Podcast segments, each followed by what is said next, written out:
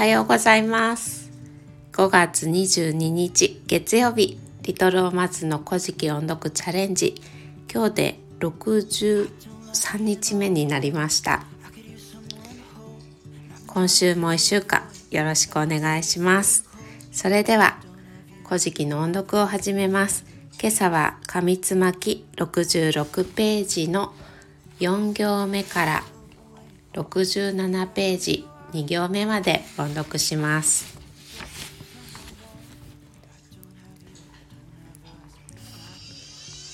彼ここに雨のまかこゆみ、雨の母やを雨の若彦にたまいて使わしき、ここに雨の若彦その国に下りいたりて、すなわち大国主の神の娘、仕立てる姫を目とし、またその国を縁と思いはかりて、やとせに至るまで帰りごとまをさざりき。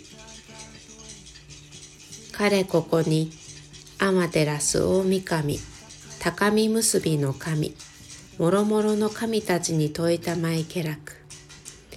雨の若彦久しく帰りごとまをさず、いずれの神を使わしてか。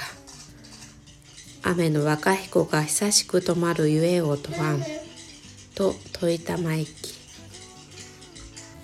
ここにもろもろの神、また重い金の神、兆し名は泣き目を使わすべしと答えまおししときに乗りたまいけらく。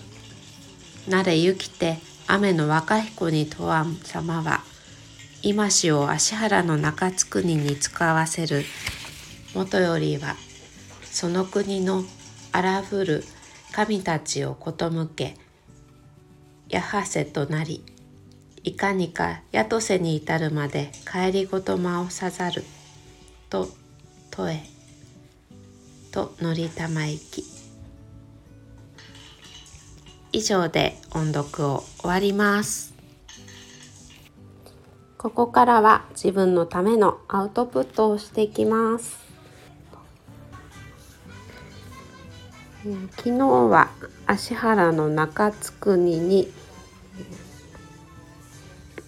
アマテラスの子供、雨のおしほみみと、そして雨のほひを派遣しましたが、何も報告してこないと、そしてその次に雨の若彦を派遣すべきだというところでお話が終わりました。そして今日は雨のまかこ弓、これは鹿などを射る大きな弓のことですね。大きな弓と雨の母や、大蛇のように強い矢を雨の若彦に渡して派遣しました。ですが雨の若彦は、大国主の娘仕立てる姫と結婚して、日本を自分の国にしようとして8年も報告してきませんでした。この文章で帰りごとまをさざりきと最後にありましたが、これは報告しに帰ってこなかったという意味になります。そしてアマテラスと高見結び、大勢の神様たちに雨の若彦が長い間途中経過を報告してこない、ので、雨の若彦が出雲にとどまって帰ってこない理由をどの神様を派遣して聞けばよいかと問いました。すると大勢の神と重い金は、兆しっていうのは生地、鳥の生地のことですが、生地の泣き目を派遣させましょうと答えました。泣き目はアマテラスからの伝言を持ち、雨の若彦にこう伝えました。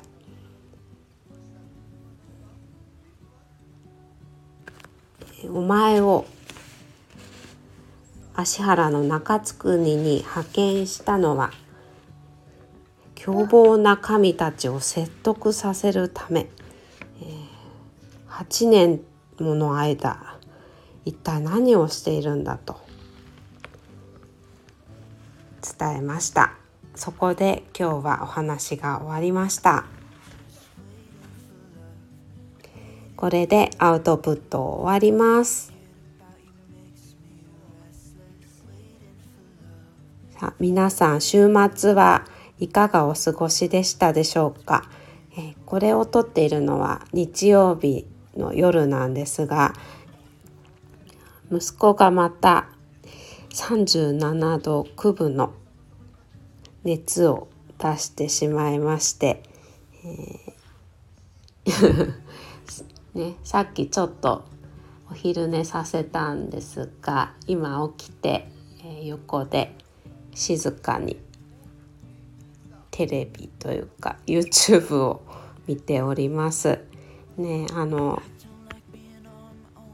先週は暑かったりして、息子も疲れたのかなと思っております、ですので今日月曜日はまた病院に連れて行って、私はもうお仕事お休みする連絡を今日したところです、今日はなんか黄砂がたくさんまた飛んでくるそうなので、ね、雨も降るし、明日火曜日はまた気温が下がったりして、皆さん体調を崩さないように気をつけてお過ごしください。今日もお聞きくださいましてありがとうございました。バイバイね。隣で手を振っております。バイバイは。バイバイ。はい。はるちゃんとおすずがお届けしました。お届けしました。またねって。またねは。バイバイは。またねは。またね。はい。ではまた明日。